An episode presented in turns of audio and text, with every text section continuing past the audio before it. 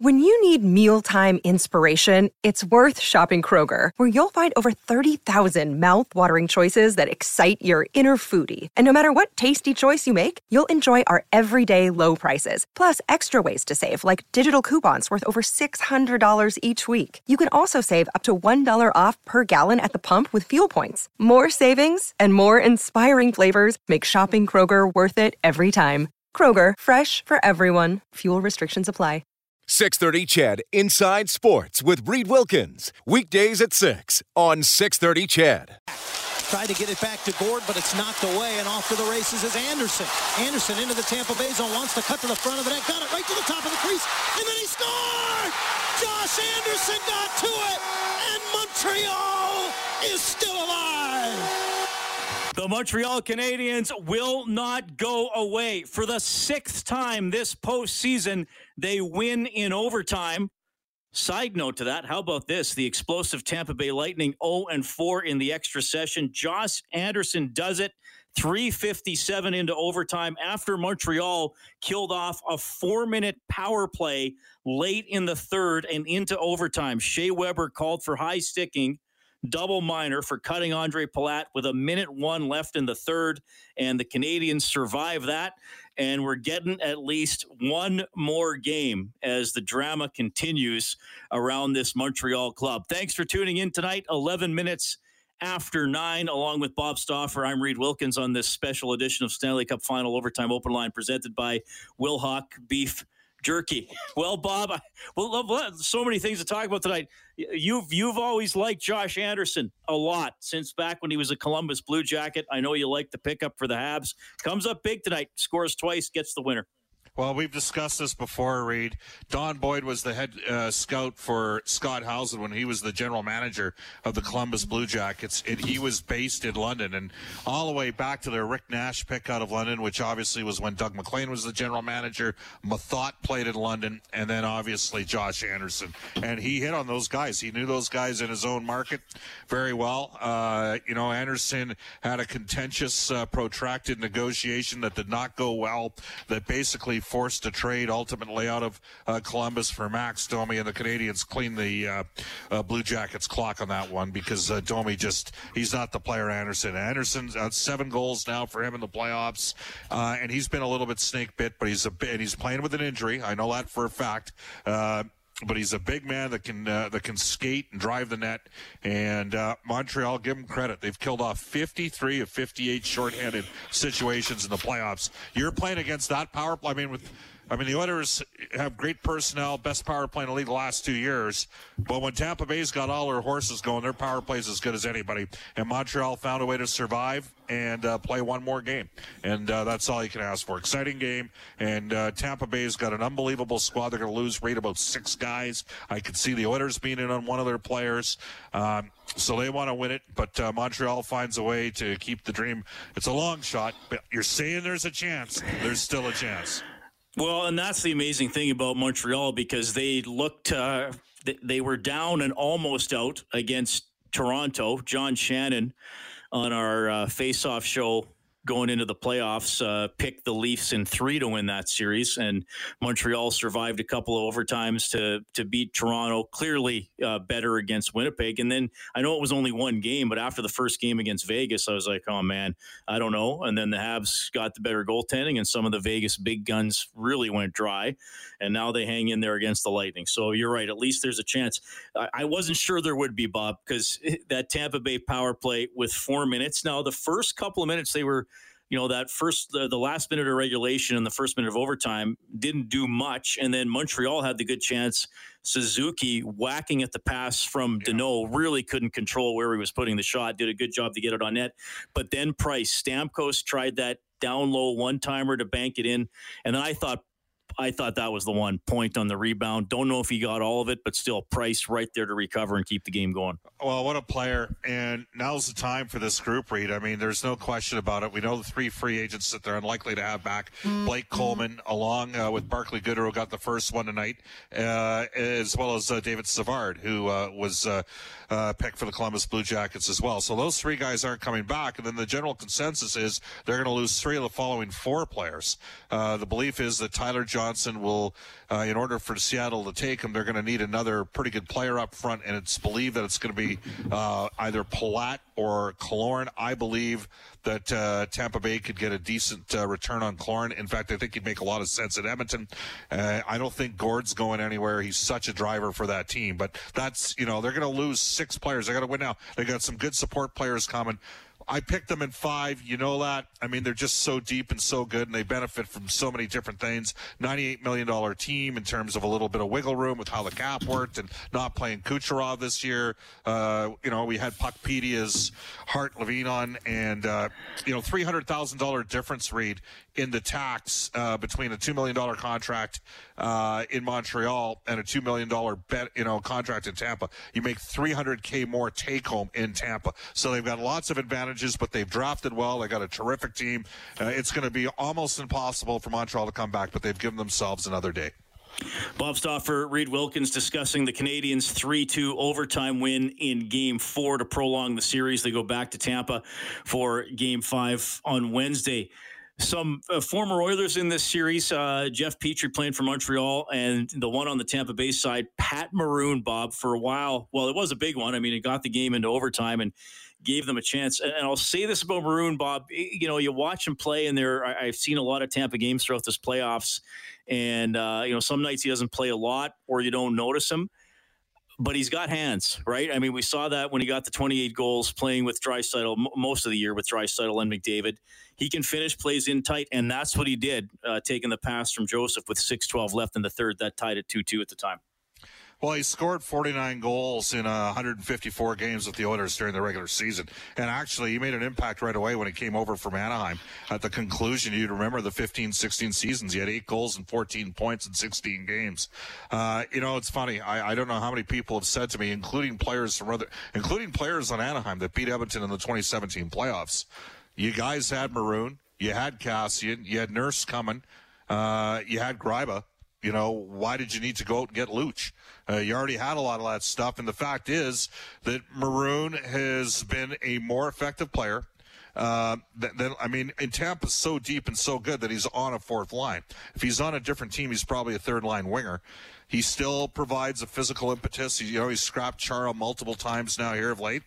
Goes to St. Louis, scores a big overtime winner for them the year they win the cup. He's got a great chance to win three in a row. Uh, so, uh, very intelligent call by him, and he's got another year left in his deal in Tampa as well. All right, Bob. Uh, before I let you go here, I, I really enjoyed your uh, your discussion on Oilers now today. You, you took us through a lot of uh, your thoughts on Duncan Keith in the yep. first half hour of the show. John Shannon was on. There, there's something I, I don't even know if I told you this, but the final edition of Overtime Open Line. So the Oilers lost the game, I believe around midnight Mountain Time. Rob and I were on until two thirty. A listener called in, and I don't know who this guy is. And, and you and I both know, Bob. Sometimes people make claims, and you never know. But he said, "Look, I got connections to Duncan Keith, and he wants to come to Western Canada." And at the time, I'm like, "Okay, well, I don't know who you are calling in at 1.30 in the morning seeing that. So I, I, took it with a grain of salt. So when when uh, Elliotte tweeted that out last week, I was like, oh, interesting. Okay, that guy knew what he was uh, talking about.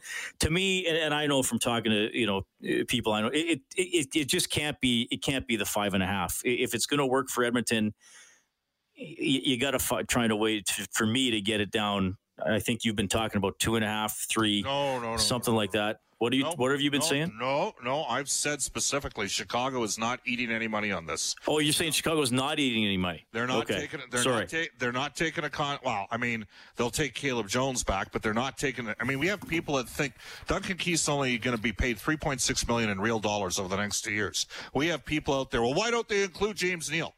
Well, well that's James, not happening. James Neal is a $7.6 million buyout. No GM in his right mind is going to do that. So here's the deal for the fans. I get it. I know the analytics were not very pretty last year. Some would say they weren't great the last three years. I, I, too have talked to multiple people. Uh, most of the agents and uh, who've you know there are agents that are connected to Edmonton that have got players in Chicago, prominent players in Chicago. They will tell you that Duncan Keith is still a very good defenseman. He played too many minutes, 23 minutes a game this past uh, season. He's let 14 of 16 minutes. Can Edmonton and Chicago consummate something? I, I don't know. Uh, does he make sense given that the likelihood is at this stage of the game, I'd say it's, it's greater than a 50% chance Oscar Klefbom does not return, I think he'd be a very good fit as a second pairing left shot D. But make no mistake, Reid, there's no. Uh, uh, there, there's. I'd be stunned if Chicago ate a substantive amount of money in any type of deal. It's going to be Caleb. If the deal does get made, and I and I haven't spoken to anybody on the Oilers side on this, but if it gets made, I could see it being along the lines of a Caleb Jones and a Tyler Benson, something like that for Duncan Keith. I don't think the Oilers. I know the Oilers would not include Broberg or Bouchard on the back end. I, I they wouldn't. I don't. You know, if I'm Chicago, I'm asking for McLeod, uh, but I you know I, I, don't. They know they can't get Holloway, uh, so no Holloway, no McLeod, no Broberg, no Bouchard. It would surprise me if they could get either Samorukov or Lavoie. So he make no mistake. And I've spoken to Jerry Johansson and multiple people in that organization. Whoever your caller was was right. And Reid, I'll leave you with this in 0506 in march of 06 i started getting emails from somebody claiming that chris pronger was going to request a trade out of the season uh, at the end of the season I was dismissive of this email. I came back then. People didn't text shows; they emailed shows. Mm-hmm. I, I got about four of these emails over a month and a half long span, and lo and behold, it came to fruition. So somebody out there that was listening, Reid, knew something about Duncan Keith because it's certainly, I think, in a perfect world for him Edmonton's the right spot. I understand the fans' uh, concern on the price point, but Reid, I did not see Chicago eating money, money, retaining any money in a deal for Duncan Keith. You're, okay, like you're saying nothing, like not even nothing. Interesting. Because I, uh, well, I mean, this is going to be a big talking point for both of us, probably for a while, till it happens, or he goes, or he goes. It, it, well, I mean, he is, he would, he would be the Oilers' second best left shot defenseman if yes, Klefbom's not on the team. Well, I mean, we're not having this conversation if, if we know 100% the Klefbom's coming back. But the reality of the situation is he's hurt. The Oilers need to add, I mean, we've seen with the Canadiens, they added some experience, some guys that have been there before. It's helped them out a bit. They're not exactly a perfect team. Edmonton's got to probably add anywhere from five. I mean, we'll see what happens here with Larsson. I, I thought Larsson was going to get done before Nugent Hopkins. We'll see what happens here with Larsson. But assuming they get Larsson done, they're going to be able to sign a second left wing and a second pairing left shot D or trade for for those two positions. Uh, I remember I mentioned Killorn. We'll see what happens with Hyman. I think Hyman would be a real good fit here. I initially thought Toronto was going to get him re-signed. I'm now led to believe there's too much separation in salary. So we'll see here what ends up transpiring. But no, Reid, I don't see Chicago eating any cash. All right, Bob. Thanks for doing this. Uh, I guess if they go six or seven, I, I, may bug you again. We'll see what happens on Wednesday. I appreciate it, you hopping on. Love it, love it, Reid. Take care, man. Bye bye. Right on. There's Bob Stauffer. We're talking a bit about uh, the uh, Duncan Keith to the Oilers speculation and uh, about tonight's game, which turned out to be a thriller. Josh Anderson in overtime. 357 into OT shortly after the Canadiens killed off a four minute penalty for high sticking to Shea Weber. He was assessed that penalty with a minute one left in the third period. So we play on. And uh, we're going to try to wrangle some post game reaction here for you from Bell Center. Overtime Open Line presented by Wilhauk Beef Jerky. It just might be the best you've ever tasted. Search for. Oh, we got it right now. Carey Price and Brendan Gallagher. Here we go. Um, you know, we're we've just kind of accepted the fact it's it's never going to be easy here. John Lu. Carey, would you describe the um, uh, the quality of chances that Tampa was generating against you tonight? Because the numbers bear out that they had a lot of quality scoring chances, but that uh, but uh, it just seemed that your your your uh, defense was able to minimize the danger within those chances. Yeah, exactly. I thought our guys are playing really well in front of me. Um, you know, we're uh, you know we're doing our best to limit chances and, and clear rebounds. Jonathan Bernier. Merci, Sam. A question for Carey. How can you describe the, the resiliency of your of your of the team and of uh, your teammates who uh, scored uh, for the lead twice and well, they, they, they, the Lightning came back twice and then you you scored again in uh, overtime. Yeah, we're just uh, a resilient group. Uh, obviously, like uh, you know, like Brendan said, we uh, we faced adversity all season long and have responded well. Uh, and uh, we got a lot of work left to do. Stu Cowan. For Brendan, I hope you can hear me with the music playing here. Um, you just speak a bit about Shea Weber and the, the game he played tonight, the physical presence he was, and when he took that four minutes, you obviously want to kill any four minute penalty, but how much more just when it was him that it was in there? I mean, Webby's our leader. Uh, yeah, he, he can't can't ask for a better teammate. So obviously, I think the the guys wanted to bear down, especially for him. I mean, we understand the situation we're in. I think we would have killed it for anyone, but um, you know, he's he's been a rock for us uh, since he's come to our team. Uh, the physicality that he brings that you speak of, uh, you know, that's just what you expect from him every single night. He's hard to play against, and uh, especially as these series go on, he's uh, he's a pain. So happy to have him on our side. Josh Clipperton. Okay, for Brendan as well. Just uh, you know, Josh Anderson yesterday declared that this team wasn't finished. What can you say about, about his performance tonight?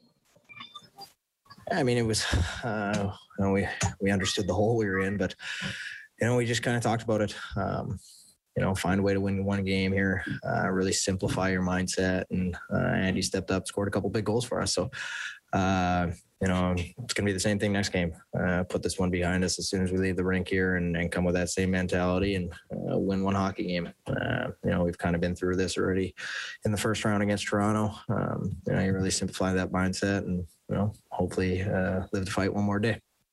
Thanks for your time, guys. Thank you. All right, Brendan Gallagher, Carey Price, two of the Montreal Canadiens, victorious tonight, 3 2 over the Tampa Bay Lightning. The Canadiens finally got the lead in this series, even though they were, well, they didn't get a first shot. Uh, they didn't get their first shot on goal until the game was over eight minutes old, but they scored with 4.21 left in the first. Anderson scored. Goodrow tied it for Tampa with 2.40 left in the second period. Another one off a Montreal turnover. Interesting stat they had on the Hockey Night in Canada broadcast. 10th time in this series, Tampa Bay has scored on Montreal within 10 seconds of a turnover. Alexander Romanov, first ever playoff goal, put Montreal ahead with 11 12 to go. Tampa Bay came back. Pat Maroon with 6 12 left in the third period.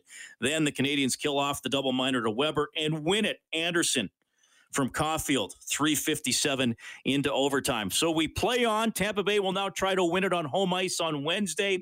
We'll have our face-off show at 5:30 here on 6:30. Ched, the play-by-play will start just after six. And yes, we are presented by Wilhauk Beef Jerky. It just might be the best you've ever tasted. Search for W I L H A U K today. Thanks to Bob Stauffer for hopping on. Thanks to Kellen Kennedy, our studio producer. I'm Reid Wilkins. Habs are alive. Have a good night.